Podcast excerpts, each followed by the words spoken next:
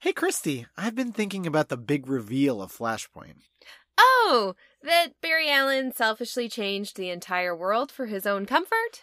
Yeah, that. Well, anyway, I haven't had anyone in my family be killed by a supervillain, so I'm trying to think of other times in my life that I would love to go back and change, even with the risk of destroying the entire universe. Wait, what kinds of things are so awful in your life that you want to change history that badly? Well, there was that one time I spilled water on the front of my slacks and it made me look like I peed my pants. Oh, I I can one up that one. I would go back in time and change that one time I called my grade school teacher mom and everyone laughed at me. Christy, I'm cringing so hard. That is absolutely worth destroying the universe for, but I think I got you. Yeah? How can you top that? One time I was walking down the street and I saw someone wave at me. Oh no. And I looked back at him and offered a hearty wave, even though I didn't know who he was. Ooh, here it comes. But then I noticed he wasn't looking at me. I turned around no. and he was waving at the person behind me. Oh, that is awful. Yeah, game over, universe. Well, anyway, we have other universe ending things to discuss. You want to talk about comics? Yes.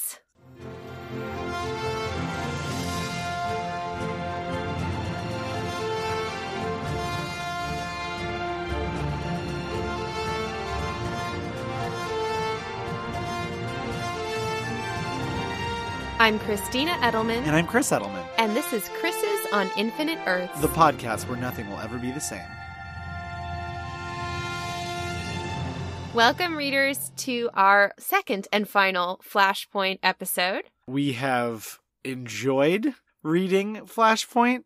We have been interested in reading Flashpoint at the very least. Mm-hmm. My favorite part about this podcast is that I get exposed to all sorts of comics that I never would have read were I not the host of a crossover podcast. And what Flashpoint is only five issues, so it really only took us the couple of episodes to get through it. Right. Unless you talk about, like, I was like, gosh, but tie ins. I should read some tie ins, right? Guys, there are so many tie ins, and like, none of them are essential in any way to the crossover. So there you go. I, I let you know. The, yep. It, it's just like, hey, were you vaguely interested in some of these characters that are way bonkers and different? Great. Then read their miniseries.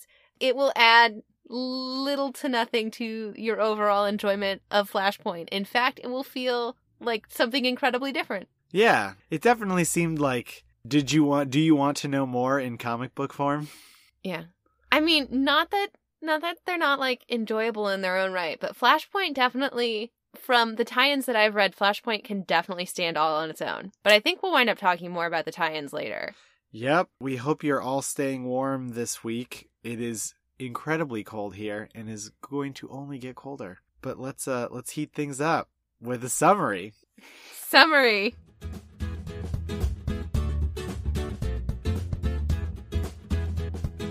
Flashpoint number 4 Written by Geoff Johns, penciled by Andy Kubert, inked by Jesse Delperdang, colored by Alex Sinclair, lettered by Nick J. Napolitano, and edited by Rex Ogle and Kate Durré. Flashpoint number 5, written by Geoff Johns, penciled by Andy Kubert, inked by Jesse Delperdang and Sandra Hope, colored by Alex Sinclair, lettered by Nick Napolitano, edited by Eddie Berganza, Rex Ogle, and Kate Durré.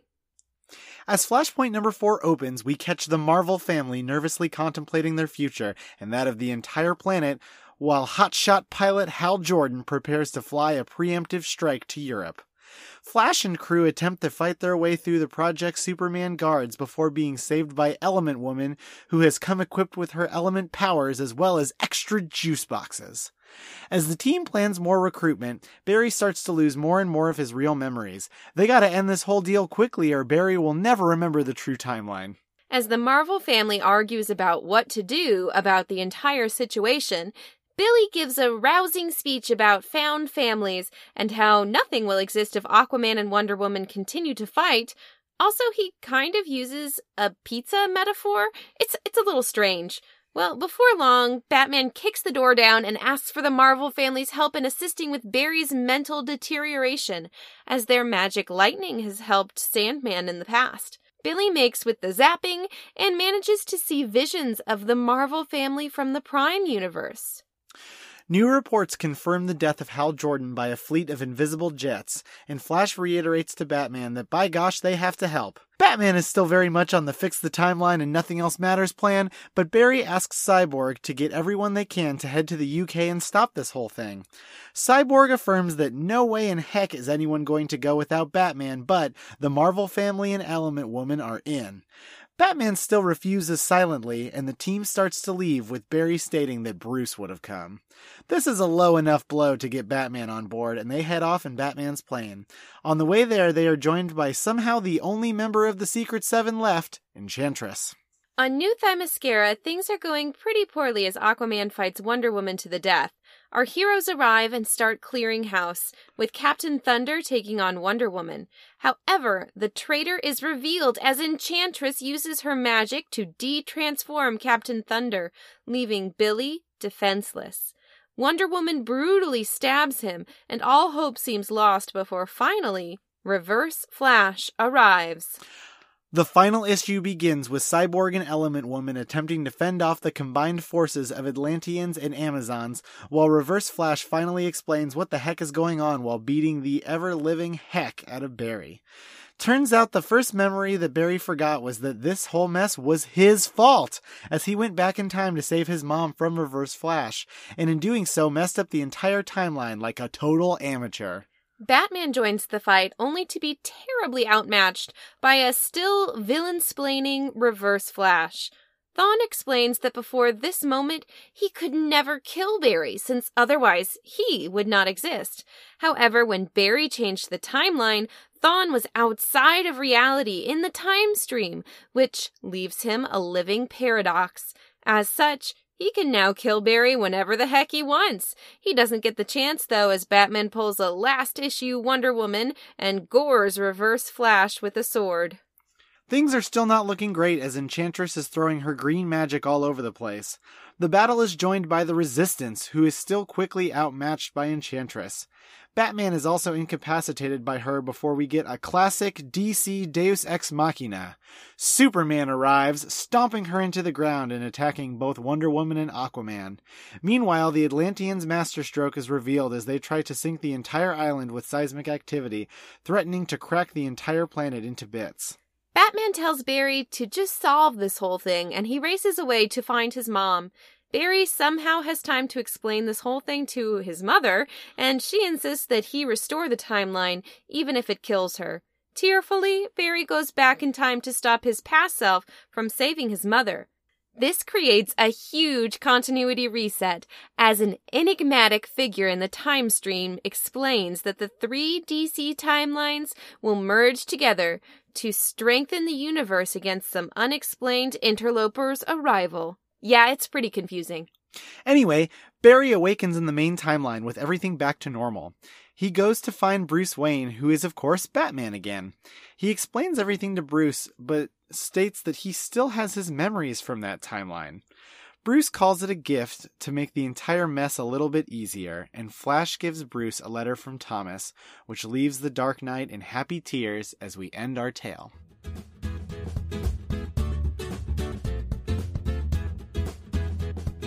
All right. So, Chris, I know you read Flashpoint once upon a time and you were kind of eh about it. After reading through again to cover for the crossover, have your feelings changed? Nope. the big deal about Flashpoint for the most part is back in 2011, DC Comics decided that they were going to start all over. That they were going to literally start every every series back at issue 1 and they were going to start as if it was a completely new story and timeline except they couldn't even quite do that and a lot of stuff still had like well you know batman did all this stuff before so even that wasn't quite successful but flashpoint is what kicked it off mm-hmm. so at the end of flashpoint everything got restarted and it in i think flashpoint ended in august and in august in 2011 so Mhm. you and i had been married a month Yes. and the next month the new 52 started So I guess at the time I was really excited about what the new 52 is going to bring. Uh huh. But in retrospect, a lot of the new 52 was somewhat of like a weird kind of failure. So it's a little bit bittersweet. Because at first I was not, I wasn't like hugely into Flashpoint. It kind of, it like held my interest. But kind of just knowing that it was like a lead up to something that I ultimately wasn't like the biggest fan of, Mm-hmm. that kind of maybe makes it a little bit harder for me. I went from getting like a decent amount of DC comics to getting like maybe one or two. So I have no idea if you know this, but is Flashpoint kind of like chicken and the egg scenario? Is- Was Flashpoint conceived of as a way to be- kick off the new 52, or is it a story somebody wanted to told, tell that coincided? I think they needed a way to get to the new 52, and that was the way they wanted to do it. But I haven't read enough of Geoff Johns' Flash run leading up to this. Mm-hmm. Because Geoff Johns retconned Barry's origin to make his mom having been killed by Reverse Flash. So to some extent, that's been that had been there for a bit. So I Mhm. kind of wonder if it's a story he wanted to do, and just kind of because you don't need the new 52 to happen afterward. No. You could literally just go, and everything's back to normal. Right, right. In fact, it kind of seems like that's the way this story is going to end. It just so happens that When he's in the time stream, there's like a thing that happens. yeah. That was that was so strange to me. I was like, okay, it seemed like we were wrapping up and then like, oh, it seems like it's kicking something new off, which makes sense in the context of what's going on in DC at the time, but in the terms of telling the story of Flashpoint, not maybe super necessary.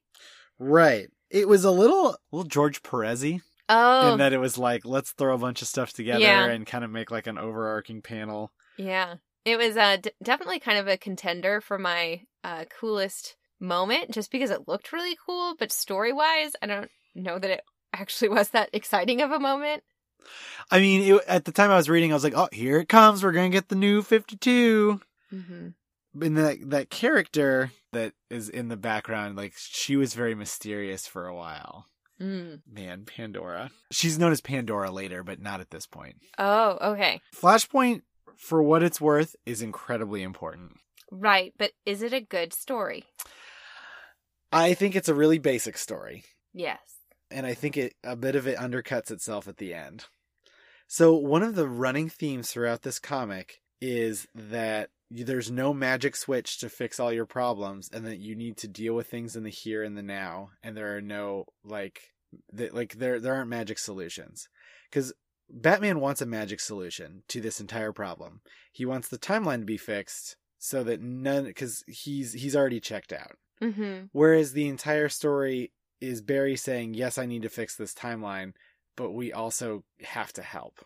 And Batman says, Well, we the best way to help is with the magic solution. Right, right. And this whole thing is like the whole story is like let's rally everybody together. We have to try and save this earth because it may be the only one that we have. But then, whoops, the magic switch gets flipped, and then none of this earth matters anyway.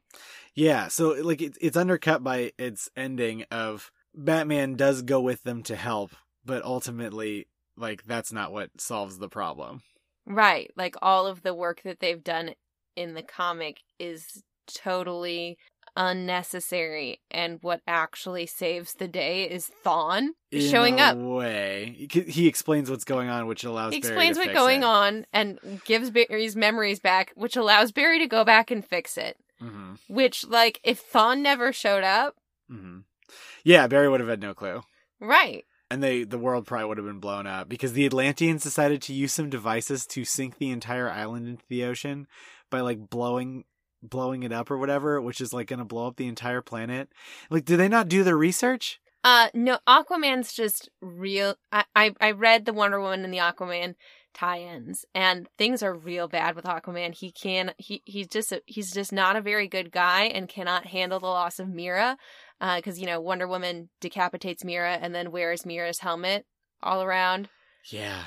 A common critique of this comic is that it does Wonder Woman like extra dirty cuz she is so unlike her normal self.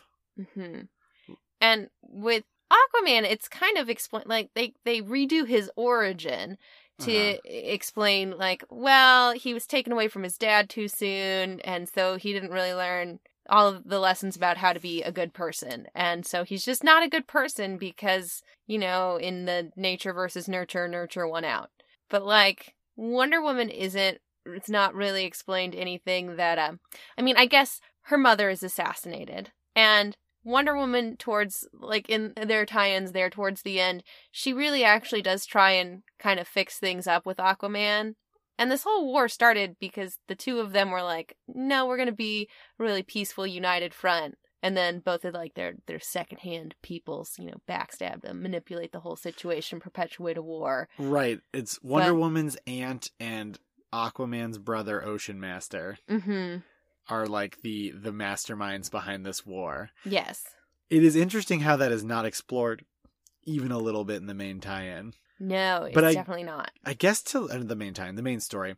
But I guess to the main story, it just isn't really a thing that matters. No. No. I mean, we know that there's a war going on. It's really bad. But it's kind of a backdrop. It is interesting how it how it treats its characters in that like so DC does Flashpoint a lot. DC loves Flashpoint. They made the comic. They've done it in an animated film. They've done it Mhm. on the Flash TV show. It's even been brought back as a timeline in recent comics. One of the recent um issues of Batman has Flash, I think, and Bat has Flash and Batman like briefly visiting the timeline. They love Flashpoint, but it it doesn't. It only like of the main trinity of characters, it like only likes Batman. Like Superman gets like almost no time in this comic, and Wonder Woman doesn't get very much time. And the time that she has is just like she's just kind of a murder lady. In fact, maybe this entire timeline is just the murder timeline. Right. I mean, Wonder Woman's like Britain is basically almost depicted as somewhat like a, a Nazi Germany. Like she has concentration camps For And- just like people, for like the people that don't go along with her regime. But apparently, only her aunt knows about them. Wonder Woman didn't know this was going on. She was very upset by it. oh boy, Um, but there's like did she stop it? there's yeah, she she does towards the end. But there's genetic experimentation that's going on. Uh, like they're trying to turn regular people into Amazons, and the people that doesn't work out with well are just like put into arena for the trainer, like people training to become Amazons to slaughter. Like Yikes! it's not a great society that she set up, and supposedly she doesn't know about it, but it's it's pretty awful. It it. It's weird that they try to give Wonder Woman like a halfway redemption arc when she's already been like so irreparably. She's just she's practically a completely different character. Yeah. Superman, at least, even though he's timid, like it's he still has this like learning about humanity, being compassionate thing. And you've read, I haven't read his tie ins, but you, a long time ago. I do, and I his. remember it a bit. The Superman tie-ins have so he grows up in this in this government facility, and it's really awful. And Mhm. they there's another person who is also in the facility. So Clark is subject one, and subject two is Krypto the Superdog, who, as we saw his Krypto skeleton early on, Krypto was killed for attacking Lex Luthor. Yeah, when- you mentioned that last episode. Right. Uh huh. Now, the individual who is subject zero, who is the bad guy in that tie in, Mm-hmm. is this timeline's version of Apollo. I may have to explain Apollo a little bit. So, the Wildstorm universe, which is now just part of the main DC universe, was a comic universe that was part of Image Comics originally when they made it back in the 90s. Jim Lee's imprint was the Wildstorm universe. Mm-hmm. By the by, eventually there was a comic in the Wildstorm universe called Stormwatch about a group of superheroes, and then that became the Authority. And they kind of dealt with problems on this like massive scale. And that was, I think, the term that people like to use is widescreen comics. Okay. Like very much like a like we have to do big things. The universe is ending. Big splash pages, and Like crossovers. yeah, but like in it's like crossovers, but in like just a normal Right. comic. And Crossover stakes in a normal comic. yes, so in this comic there is a Superman analog named Apollo, and then his his boyfriend who is a Batman analog named Midnighter. And Okay. Midnighter is not in this comic, as far as I'm aware, but this version of Apollo is Subject Zero, who is like this individual who the government's experimented on to make him more powerful. And he spends all this time like tormenting Clark. And at one point he tries to kill Lois, who so this entire facility is run by Lois Lane's dad, who even in the main universe is an army guy. Yes. Yes. And Lois's dad like grabs a he's not Apollo, he's Subject Zero, and they go they are transported into the Phantom Zone, both of them. Okay. But somehow like in the Project Superman tie-in, they uh, the the su- or Subject Zero gets out and is at that final battle in Britain and Superman has to beat him and and there's an explosion and Lois is caught in the explosion. So Lois, like the resistance member, is killed off screen from the main tie-in. See, reading just her tie ins, I just assumed that was her death there because in that one, she's broadcasting the atrocities that the Amazons are committing. The feed goes out. Like, you see her about to be stabbed, the Oh. feed goes out. So I had no idea that Superman showed up. That's pretty. aw- I mean, I know that Superman showed up in the main storyline. I wonder where he went first. He went to Lois, and then when she was dying after the big explosion from fighting Subject Zero, she said, "You have to help people," and that's when he comes and smash. He like Oh, yeah. obliterates Enchantress. Yeah, that Like- was that was a pretty cool entrance. Literally, you just see like her her like How clothing How did fly Superman away. find Lo- Oh, of course he found Lois because Lois is broadcasting worldwide. Also, Superman could just hear those things. Well, that that's true, but Yeah. I mean, he probably like saw and remember Lois because she's broadcasting worldwide using some tech she augmented with cyborgs tech, like some old World War II tech she augmented with cyborgs tech You know, to like broadcast across the world. So yeah, I guess a Oh. lot of these do kind of kind of play in. Well, now I do want to read more of the. I don't know. I want to read the tie-ins more for the stories that they're telling rather than for what they add to the actual like Yeah, they don't flashpoint. they don't add a ton. No, It's but very there may be some fun stories. yeah. It's very much a Flash and Batman story with some corollary. Mm-hmm. And that's what I thought as I was reading the main story too. As I would read and all these characters would get introduced, I'm like, okay, what's going on uh, with the main story? Is kind of, but but gosh, I want to know more about the these resistance folks, or gosh, I want to know more about this this this weird, you know, Shazam, this Marvel family here.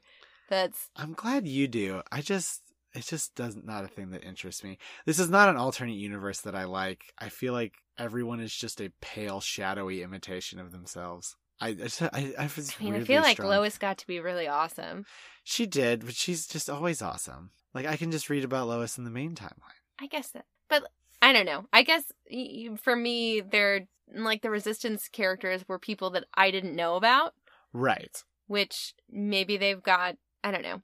It just It was hard for me to even want to do research about them when I was like, okay, so I have to find out about this version. this version of them that doesn't up. exist anywhere else. Right. That is that is a little tough because it's like, man, even if I read this stuff, it's not like it's of any consequence anywhere else Yeah. in the DCU. like uh, my my reading about the outsider was like a little summary and I'm like, okay, I think I just I could just get this guy. Oh, I read part of that Outsider tie-in. It is rough. They're all rough, and that's Oh, just not yeah. maybe like yes like 22 year old chris like sometimes liked comics like that although i remember even when i was reading it the first time when wonder woman stabbed billy even when i was like a 22 year old who was like yeah i like my violent comics i was like that's that's that's a bit much and reading the Wonder Woman tie-in, that doesn't make sense for her to do at that point in the story where she's at in terms of the art. Like it just doesn't make sense. She's realized that she's been manipulated. She's tried to make peace with with Aquaman. She's realizing like all of it's like she's having a turning point as a character. And when I mean, I guess she has a little bit when Aquaman doesn't really receive that that she's just kind of like, "All right, well, screw this. I guess I guess we're going to fight." But I don't know. It still doesn't make sense for her to just. She's like, oh, it's just a kid. Kill him. Like, Yeah. no, that doesn't make sense with her, even in this world. Wonder Woman just like is like the evil Wonder Woman just brushes her. Whew, just a kid. really into child murder. Uh, I'm yes. Wonder Woman. Here's my card. Wonder Woman, Princess of Amazons, loves child murder. There's a lot of stabbing in this. Yeah, Um, very gory stuff. Yeah, Batman stabs Reverse Flash in a moment that I found hilarious because it's like Andy Kubert forgot to draw Reverse Flash's face. Because he just has this look like, ooh. well, gosh darn, I just got murdered.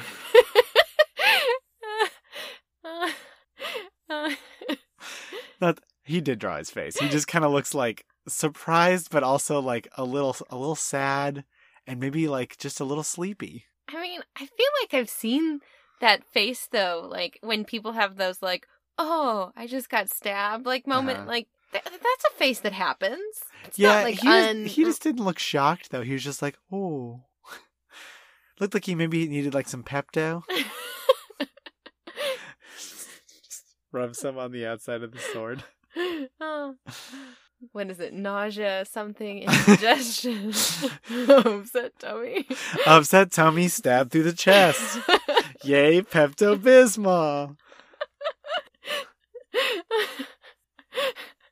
also helps with the stabby stabs. yeah, just take a little Pepto Bismol. And man, it, Reverse Flash does just seem like a complete goober in this. He's like, Sup, Barry, I just want to tell you how much of a doof you are making this big old mistake. I will also punch you a ton while I'm doing this. Here's everything you did, how to fix it, but now I can kill you. And I'm going to explain this all to you like I'm a villain right out of 1966. right? The the monologuing. Oh. I mean, it's very Geoff Johns. Like I said, Geoff Johns loves two things the Silver Age and like er, hyper violence. There's a lot of hyper violence. Oh my god. It's the stabbiest timeline. So much stabbing. Who who was it in the time? Was it Artemis that just got like punched in half Oh, probably. by Britannia? Who also seemed pretty cool. Don't know if she's got other stuff, but And Geoff Johns was like, I really just want to get these random DC UK characters out here. yeah. And you were like, yes, I'm I'm all on board. with the with DC UK.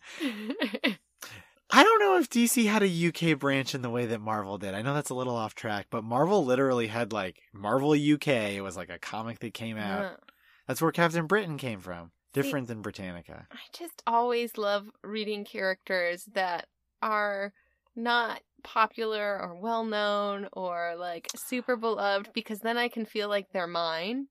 And there's not as much that I need to know about them for them to be mine. That's totally fair. Some of our friends of the show love having like their their very like niche characters to absolutely love. For me, Mhm. it's Agents of Atlas and Broo from the X-Men. For you, I don't know, I guess it's Britannica now. Start to collect all the Britannia. Britannia. Start to collect Britannica like from below. Who I also love. Yeah, also good. Britannia, you know, maybe you collect every single appearance of Britannia. You would love Knight and Squire, who are the bat the Batman and Robin of the UK. Mhm. They're very good. I think I think it's just kind of like gatekeeping myself. There's there's like this concept in wrestling of oh that's my boy, and the, it's never someone who's like a world champion. It's never someone who like gets big pushes. You're just like I, mean, like them. I guess how it's how I hate giving the main character greatest hero in our accolades. You just I, I don't know you why can't that do that why is that? I mean, because it's just it's just uh you know we don't want to do things expected. mhm. you know Eh, but I, I feel you like sometimes i love those like third stringers and so you get like a weird attachment to them in ways like i love superman but if he died like six times in the next like few years i'd be like okay cool but like if they killed like my little Broo i would be so mad Um, right, because not enough people like him to bring him back. yeah no that's 100% true characters who are not popular just also don't get brought back when they die so their deaths honestly feel that much harder Right. all the deaths in this comic though don't they just they don't really have a lot of weight other than like Mhm. they have a lot of shock value sorry i just have a lot to say about flashpoint in terms of just I mean, it's really overusing violence it's kind of the, the the Who's line of comics. Everything's made up and And the points don't matter. whose timeline is it anyway scenes from a hat wonder woman and aquaman are fighting each other because they have unresolved romantic tension that we don't know that much about please start See, but it's not even romantic tension. They were getting married purely purely for business, purely diplomatic things. Aquaman and Wonder Woman were totally on board with keeping Mira as like the side piece. Oh boy. Yeah. Did Wonder Woman have anybody? No. Because even in Flashpoint, Wonder Woman can't be by. she is in the main universe right now. Aw, yay. Yes, I I guess. I don't know if it's like if I don't think it's like super leaned into in the way that it probably could Oh. or should be. I like our Whose Line analogy. It makes me happy. it happens a lot in alternate universes though. A lot of times writers love alternate universes because they can just do bonkers stuff without having to worry about consequences. Because in long form superhero storytelling, like you got to be really careful. There's a lot of editorial oversight because these toys can't just go back in the toy box forever. Right. And I guess they kind of did that here. So we haven't talked enough about Element Woman. What is enough? What is enough about Element Woman? I just love that when she she shows up, someone's like, "What smells like chalk?" and she's like, "That's just me. I smell like chalk." And I'm like, "Why does Element Woman smell like calcium carbonate? right? Like, why that? She can turn into like anything." I smell like chalk. At least she smells better than Nightcrawler. Oh yeah, he smells like farts. Know, no, there's worse things she could smell like. ch- chalk is greater than sign farts. Definitely. Definitely. The juice boxes too. Yeah, that was like that was like let's be silly. She's got juice boxes. I like that she said, but my top secret code name is Element Woman. That she just announces to everybody. That was really great. uh I like the splasher she's introduced. She just looks like she's having a great time. Uh huh. But yeah, I guess like she is she is kind of like a one trick pony in that like man, they love just being like, you know who's crazy town banana pants? What or uh not Wonder Woman. She is. Element Woman, she's just out there and her mind's all gone and we gotta talk about it in every scene. Yeah. Also, she's maybe supposed to be the traitor, which would have actually kind of been a cool twist. But then she's not the traitor. It's Enchantress. Right. And apparently that's foreshadowed if you go through the Secret Seven tie in. Yeah, I was kind of interested in that one. Because she's secretly killing off the rest of them the entire time and Mhm. blames it on Shade the Changing Man. Also blaming it on him because he's also out of his mind. There's a lot of like, this character's, they're wild and they don't have, they're out of their gourd. Yeah, yeah. Not the best in terms of uh respecting mental health. Yeah, it's the, it, it definitely uses it for humor. Uh, I mean, Yeah. I if they didn't like make fun of how how like how nutso uh, like Element Woman was, I think that she's kind of a fun, quirky character. But she also gets the treatment of like she's fun and quirky because she's crazy. she's got the she gets the crazy eyes treatment. She does. Whereas crazy like Crazy Eyes from Orange is the New Black is a very fun and good character, but Mhm. there's also some some humor made at her expense. Right. But there are people who genuinely love her in that show, where I feel like Element Woman did not get anybody who genuinely cared for her. They all were just kind of like, Pat, Pat, thanks for joining us. right? Yeah. Yeah. I still really love that the Captain, the, well, so Billy's speech where the Captain Thunder kids are like, well, this stinks that the world is ending, but we're all afeared. And he's like, I got one word to say, and that word is pizza. and they're like, "What's that mean?" And he's like, "We're never going to be able to have pizza nights again if the world ends and stuff about found family." And we're, you know, that's when we feel the most like family is when we're eating pizza. And I was like, "Man, "That's a." He got there eventually. yes.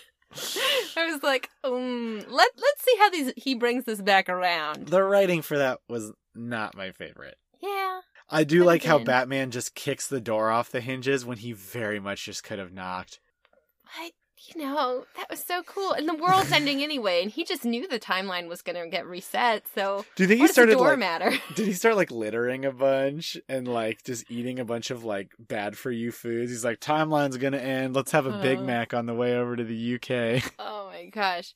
Oh, so it makes so much more sense that he's such a mess after what you told me about Martha Wayne Oh yeah, from the so, Batman tie-in. and his his. So if you want to, if you think this is super murdery, that's the most murdery of all of the tie-ins. And it the the big reveal is that the Joker in this universe is a distraught Martha Wayne who after the death of Bruce like carved her own like smile in her face. she ends up, and this is very bleak.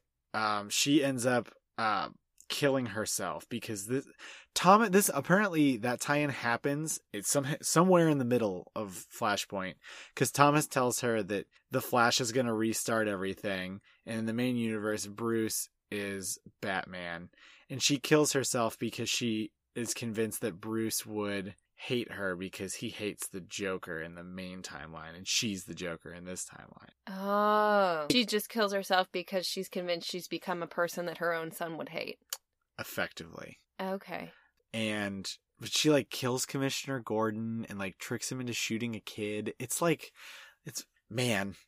Like this is not It's flat- like for everybody to do their gory what if fantasy. It is. It's like I'm just imagining like a bright-eyed ten-year-old going, "I want a DC comic, Mister Comic Book Store owner, sir." And he's like, "Try the newest crossover. It's called Flashpoint. It's got all your faves, and it's terrible." Yeah, definitely not something for any bright-eyed uh young Yeah, reader. imagine that being like your first comic. Oh. You'd be like, "I'm not sure who any of these people are. Are they normally like this?" Oh, yeah, I mean, I had some moments with it because I haven't read a lot of, at least a lot of the major DC characters. Like I was reading like the Aquaman tie-in, I was like, something about this origin story tells me it's not right, but I don't really know his origin story. Right. Yeah. I remember. Yeah. You you were like, "Is this? It's close." Mm-hmm. But yeah, with like it's those subtle differences. mm-hmm. That make him an entirely different, terrible person. Yep. Some other fun little tie-ins were was that Hal Jordan was still a pilot and he was going to shoot the big missile, which was called the Green Arrow. Also, I guess Wonder Woman in this made invisible war jets instead of just her cool invisible jet. Oh yeah, they had a whole fleet of them that did all sorts of uh, war and surveillance in her military state. Man, it definitely it is a real shame to make Wonder Woman the like Nazi Germany Germany analog when she like in her very early appearances like fought against Nazis. That's just yeah. That's rough. That's that's up there with me with making like Captain America a fascist. God, we're gonna have to cover that event eventually, aren't we? Ooh. Some Ooh. of the some of the best things happen in crossovers, and some of the worst things happen in crossovers.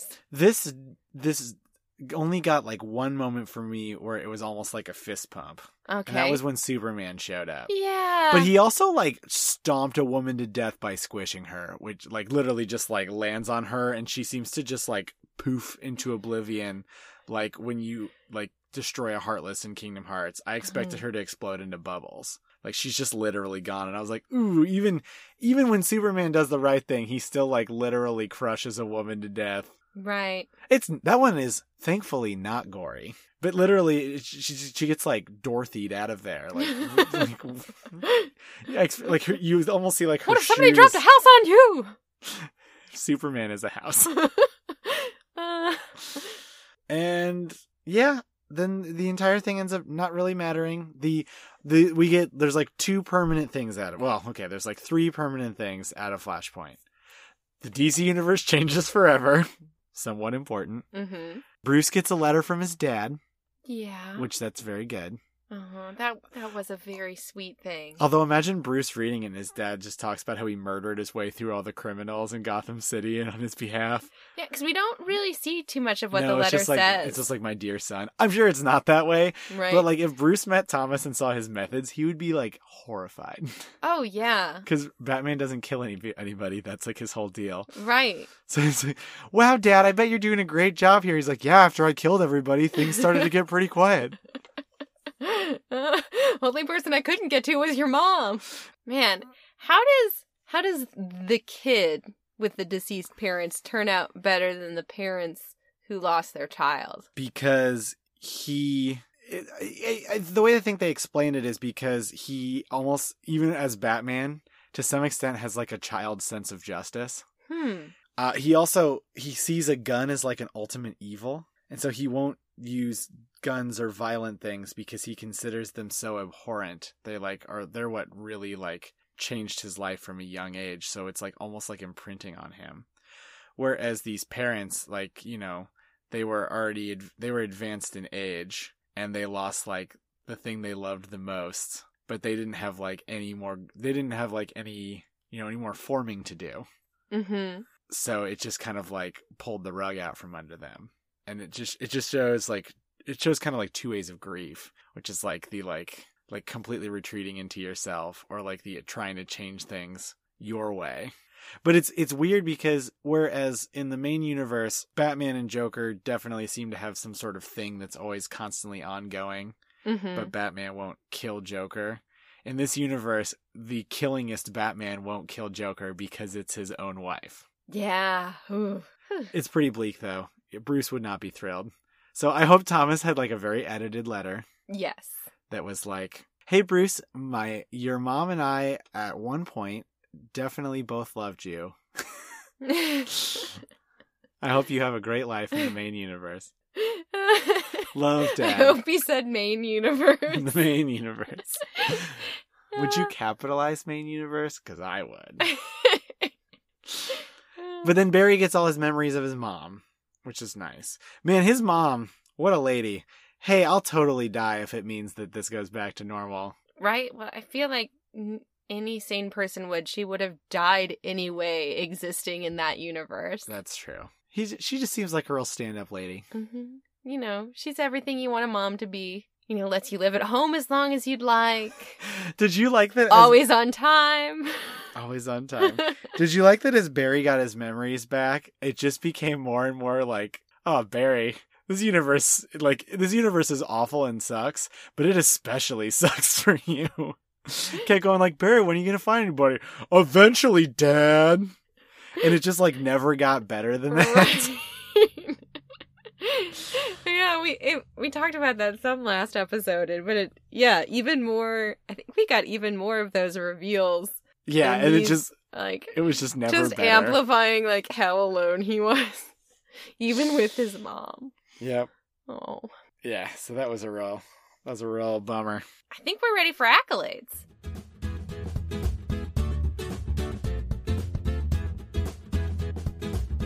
Christy, what is the best line?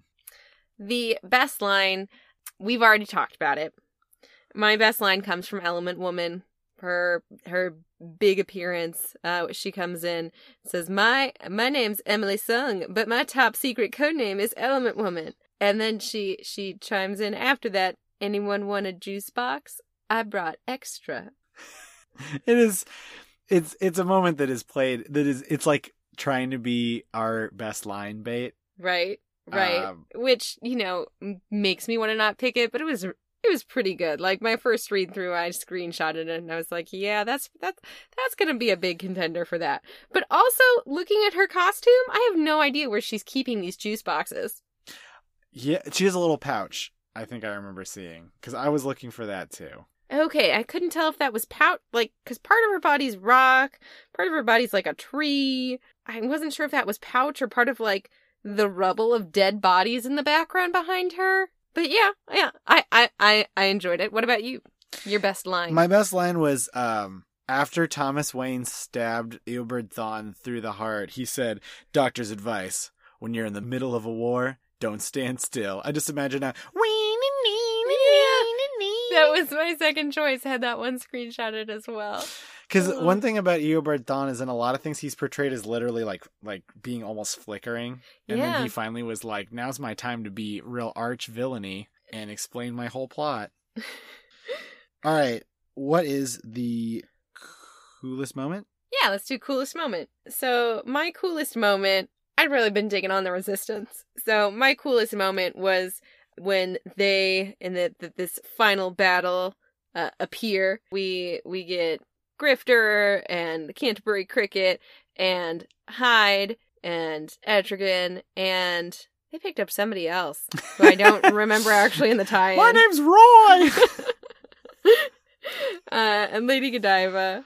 But they, they just look real awesome. Hey kid, you want to join the resistance? I don't have anything better to No, do. yeah, he was he part of the he I remember him from the last few issues, but he wasn't part of the resistance. Oh no, he was. uh What was his name? He was the one who outsider wanted to Oh, blackout. blackout. Yeah, there's Yeah. blackout. Yeah, because out, outsiders there too. I don't. Yeah, they said I don't. I don't know why they get to be in this resistance panel because I don't think they were really doing any resisting there. Andy Kubert's like, I'm drawing them in here. Dang it. I'm barely going to draw these guys. Oh, maybe I should have finished reading the Outsider tie-in. It would have explained it for me. Perhaps. Perhaps. My coolest moment was that real George Perez esque page with the three timelines merging together. That was my second choice too. I'm glad that I'm all Ah. of your second choices. Oh, sweetheart, you're you know you're always my first choice. It's my great minds think alike, but not enough alike that we have to daily double everything. It's good. It's wonderful. It's perfect. It's perfect. So, do you did you catch what those three timelines were? No, not a clue. Okay, so it's the main DC universe, the Wildstorm universe, as I explained Wildstorm a little earlier. Uh huh. It was for a while a separate deal. And then the Vertigo universe, which uh like Sandman and which Sandman was in the in the main DC universe for a while. So some of this was kind of weird to me. When I saw three timelines, I thought, "Oh, like I don't know, like Earth 2, Earth 1 and something else," but that is not what they meant. Yeah, uh, I couldn't really tell, but I, you know, it, the art looked really nice. Yeah, it is. It is. It is some, like I said, some real George Perez Crisis on Infinite Earths sort of homage. What about your greatest hero? Barry's mom. Oh, for being like, oh, absolutely, you can, you know, e- erase my life. She's like, "I'll I'll be with your father," which I'm like, that's maybe how that works. that she's my greatest hero because she did she one upped Barry Allen, who's like, "I'm gonna go back and change the past because I miss my mom," and she's Mhm. like, "You real goof, you ruined everything." so I had to go for the obvious one. hmm just because we've been we've been really trying to talk about and teach the kids at school about taking responsibility for our actions and how we have to take ownership not just of our successes but also our failures. so who's your greatest hero? Uh, Barry Allen because he takes ownership of his failure. He takes responsibility for his actions. he does. I hope that your students that are listening can really appreciate your commitment to to these values. Oh, no, I just think it's a really powerful message that if we want to be good people, we can't, you know, we have to take responsibility for everything we do, not just the good things. Yes. Uh, I've heard people call Barry Allen the greatest villain in the DC universe because of this, but mostly because he brought about the new 52. anyway, Let's be honest, he was a pawn in a much bigger system. yeah, Barry Allen's a real, he's a real vanilla, huh? He's a real 5 out of 10 superhero. He's a real, you know, he'll spin around, he'll run real fast. He'll say flash fact. He's just Barry Allen. What's your silly villainy? Because I bet it's different from mine. Oh, Oh, you I'm sorry. The Crusher Creel Award for silly villainy. Yes. Well, we've talked about it, but my Crusher Creel Award for Silly Villainy once again goes to the Reverse Flash Eobard Thawne for his monologuing just before he gets stabbed. He's he's I- just so extra. Yes. I, I loved the I can hurt you, but you cannot hurt me, Barry. The legendary Flash cannot hurt Eobard Thawne. And next panel stab. and We he's like, just oh jeez. he's like, oh, He does. what what happened there? And I was just like, Mhm. he didn't even have to be there. no. He just showed up once again to taunt Barry in a totally unnecessary show of like his own force. He was doing nothing here but stroking his own ego. He was just like, I really want to knee Batman in the face a few times too. Do you think that that panel's like a good one of those record scratch moments where he's like gored through the chest and it's like, Vert! yeah, that's me. I bet you're wondering how Eobard Thawne got in this situation. it's like a real Deadpool moment. yeah, except Eobard Thawne does not regenerate particularly well. He regenerates okay, but not not that well. Well, he's a paradox now, so it doesn't really matter if he gets killed. He can always come back, right? I'm not sure. I don't know where Eobard Thawne appears first after this. I probably should have done a little bit of a little bit more Oh, research. I just assumed that this was like their way of making him eternal. I think it, it's definitely like the writer's backdoor where it's like I'll just I'll just bring him in wherever he can just show up. Right. He always exists in the time stream. Yeah, I you you could you probably are right to some extent. hmm My Crusher Creel award for silly villainy goes to equally Aquaman and Wonder Woman for that panel where they're fighting And Aquaman's like, You killed my wife. And she's like, Only because she tried to assassinate me. And he's like, You wear her helmet. It's real weird. And she's like, Yeah, as a warning. And it's like, like not reading any of the tie-ins, I'm just like, what? What is going on? This is like Even- murder soap opera. Even reading the tie-ins, it makes no sense as to why she wears the helmet. Like, It's also like a big point that Aquaman never finds Mera's head. Like she's decapitated and they get her body, and but not her, head. is not. Does Wonder Woman ever like explain where she's keeping it? Nope. Okay. That's that's a weird detail. yep. okay. Just keep. We're having some morbid humor in this. It's real.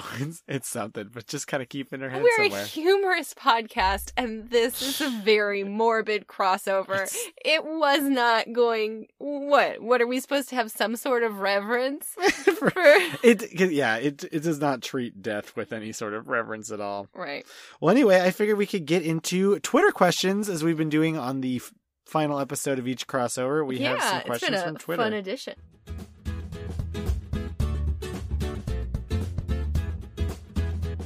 So, Play Comics Podcast, friend of the show, which of the TV slash movie adaptations do you think is the best? If different, which do you think was the most true to the comics? So, the most true to the comics is the cartoon movie, which I have not, I think I've seen like maybe bits of or clips of, but I've read the synopsis and it's, it's like nearly identical. Can I say that I like the way that the TV show covered Flashpoint like better? Yeah, it centers Barry. Better than the yeah, the comic it actually it's less murdery. it has stakes that make more sense. It has these very personal kind of stakes. Like Mhm. Kid Flash is the Flash. But then what's cool about the Flashpoint in the show is it only lasts like two issue or two episodes for the most part. Uh-huh. But then when he goes back, things are still slightly wrong and he's going to go change it again and Jay Garrick is like you can't keep doing this. You you changed it and you'll never get it perfect and you have to live with that. right? And I I I like that as opposed to well, I guess it's all fixed now. Right. Like it it definitely teaches you that no like no matter how much you're sorry for something, sometimes it's just not going to be the way it was before. Some bells just can't be unrung. Yep.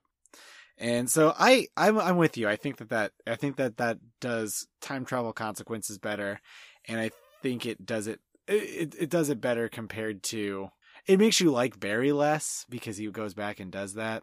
Like it makes him a very flawed character, but in this it's like he almost ended the entire world. So this is Yeah. I mean, in the show he went back and did it right after the death of his father. yeah. right? Because he he lost his dad, and he's like, you know, I I really just need my mom right now. And he's had he, I mean, you know, he's had all sorts of stuff But happen. he also didn't Flash. have a memory loss thing. I mean, he was starting to, but Mhm. we as the audience didn't get the twist in the in Flashpoint. If it was Barry's fault, you just see him as like a very flawed person going and trying to change something very selfishly and having to live with consequences for it. And I think that's maybe the best way to do it. Yeah, yeah. So, uh, Gossip Girl, friend of the show, man, everybody's uh, those people are friend of, friends of the show. As we said, as I said last time, I don't think anybody who's not friends of the show has tweeted us know, these, questions. these are all people that I talk to on a fairly regular basis.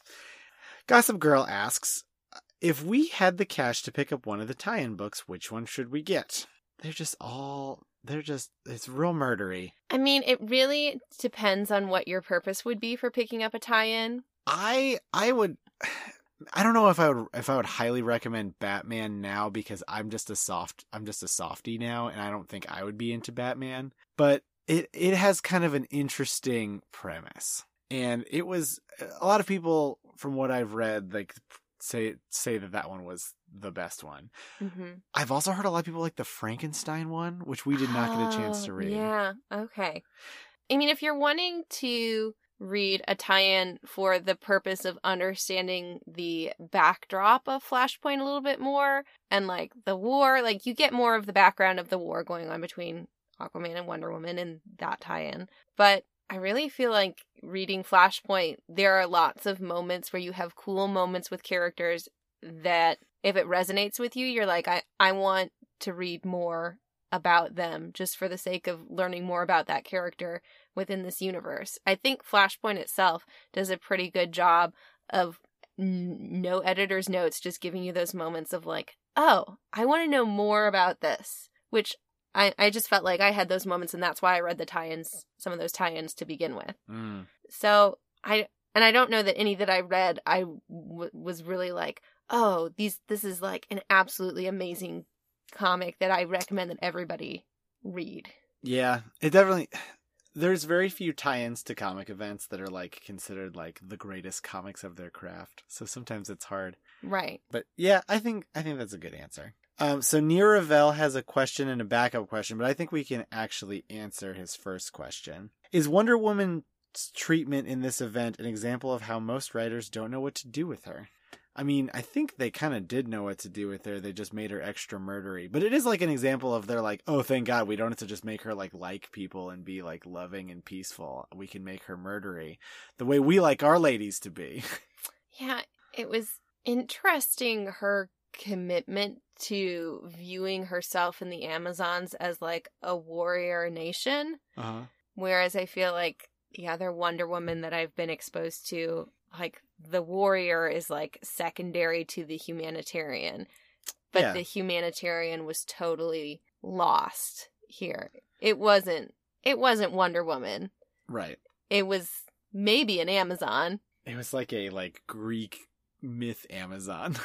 Right. Near has a backup question that I'm going to answer. I think we can answer real quick, but it's going to lead into another question from Robert Secundus. Uh-huh. Near's backup question is Do you think this event was enhanced or weakened by turning into, into the reason for the new 52? I'm going to say weakened a bit, but it, it's so shoehorned in at the end, it doesn't, I don't think it affects the event too much. To me it could have ended in a much more interesting way if it didn't have to end in like a reset. Fair. because like we talked about how in the show it was so nice that even though things were quote unquote fixed there was still some sort of and there's consequences here but no like super personal consequences that are actually seen within the crossover Right. The the net on Barry is I'm back to the way I am before with but now with his nice memories of my mom. right like it's like i screwed everything up but i fixed it and now things are sort of maybe better than they were before for me which is not like really the moral that you'd hope for Mm-hmm. So Robert Secundus is asking, now that we've had a few years since Flashpoint originally came out, did it have a net positive or negative impact on DC Comics? And how or how do we kind of see that impact? So it definitely had a an impact since that's what the new 52 came from. The new 52 I did I personally did not like. Uh, you haven't read very much New 52 other than Batgirl of Burnsides, but that when it was that's when it was starting to pick up and like parts of it were becoming good. I love Batgirl of Burnside. Oh, that was awesome. But that, yeah, that was coming around along the time of the DCU initiative, which was trying to kind of fix some of the things of the New 52. The New 52 had some of the same problems that Flashpoint had, in that it made some heroes like super serious Mm. in ways that they didn't need to be, and a lot of the titles just weren't particularly great. And it, it was a lot of people just did not like the New 52, and I thought I would really enjoy it, but and I don't think I ever had a moment where I'm like, wow, I don't enjoy this, but it just kind of made me slip off of DC titles until I think I was only getting Batman, and it's because it was that good, good Scott Snyder, Greg Capullo Batman. hmm But I was like, I had gotten like Justice League at the start and Action Comics at the start, and I think I had to got Detective Comics. Yeah, I remember you being pretty excited about initially, like, oh, it's this big reset, and like Mm-hmm. everything was starting again at number ones, and like, Right, but then they were they were they were kind of milk toast about it, and then like what like what it didn't his- have the payoff that you wanted. well yeah, and what like what history counted and what history didn't. It was really hard to know. Right. But then they've they've decided with DC Rebirth to kind of try something else, and DC Rebirth's really good. It's ha- it has a combination of like old favorites with really good writers, but Mhm. also like trying some new stuff too. So I don't know. I'm gonna say Flashpoint was probably a net negative, but I, I think we're finally kind of in a better spot now. But yeah, a lot of that new 52 stuff, I was just just not fond of. And a lot of like I want to go back and read the DC Rebirth stuff now that that's been out for like uh, what, like a year, a little bit more than a year. Yeah, maybe two years at this point. I don't know when Rebirth started, but a lot of that New Fifty Two stuff I don't even want to go back and read, even though we have like the Hoopla app, and I think there's like plenty of it on there. Like whereas like this new this DC Rebirth stuff, I'm like, okay, yeah, I definitely want to hmm read some more of that. So yeah, to to me personally, I think it's a net negative. Unfortunately, I'm sure the the the individual who requested this episode is maybe not going to be super thrilled about that, but that's just uh that's just the way I feel about it. And if you were wondering, I don't really have an opinion because I don't think I, I mean, I don't think I've really actually read many comics prior to, or DC comics prior to uh, Flashpoint. Like, eh, not Yeah. much to speak of. Like, I wasn't reading comics before Flashpoint. I'm that much of a No. reader. So, Flashpoint came. Flashpoint was literally coming out like the summer we got married. Mm-hmm. So yeah. I mean, you you have a lot more access to DC now that I was like, Christy, get a library card. There's Hoopla. gosh. Hoopla! If you've got access to that, that that was so awesome. I wouldn't have read any of the tie-ins without it. Yeah, So, it's pretty good. hmm So the final question, and I'm gonna censor it a little bit. At Coltreg, Luke Hare is asking, why is DC so thirsty for Flashpoint? Because they kind of are. They just couldn't let it be a comic that was like okay. They're like, we got to make it a cartoon movie. We got to bring it into the Flash TV show. Bring it into the Flash TV show kind of made it. sense.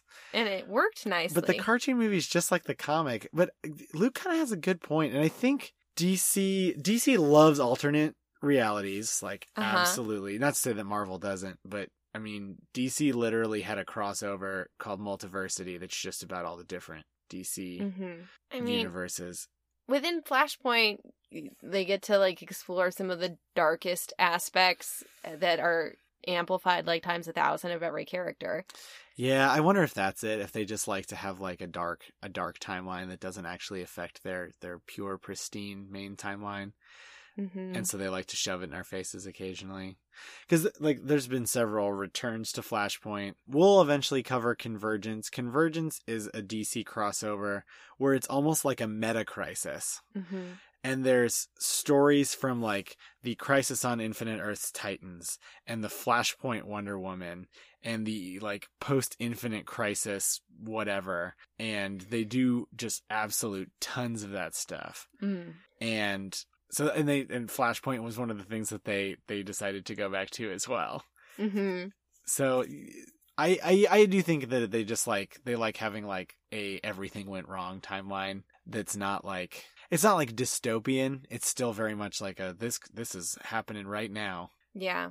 I think I just think that's why they like to do it, which is interesting because DC to me is always the more optimistic of the two comic companies. They have those very archetypal, like let's do good characters. Right, but you could argue that that's almost more repressed, and this is their way of getting it out. For good or for ill, I think you're right. Mm-hmm. Well, everyone, that is going to wrap up our coverage of Flashpoint. Uh, we thank you all for joining us through our journey through the mur- the murderiest of all the DC timelines. Has our Twitter poll wrapped up for our It has next crossover? So we've been kind of informally doing a rotation of Marvel, DC, X Men. There's a lot of X Men crossovers, so they get their own category. Plus, we Mhm. know a lot about X Men, so we can cover them pretty well.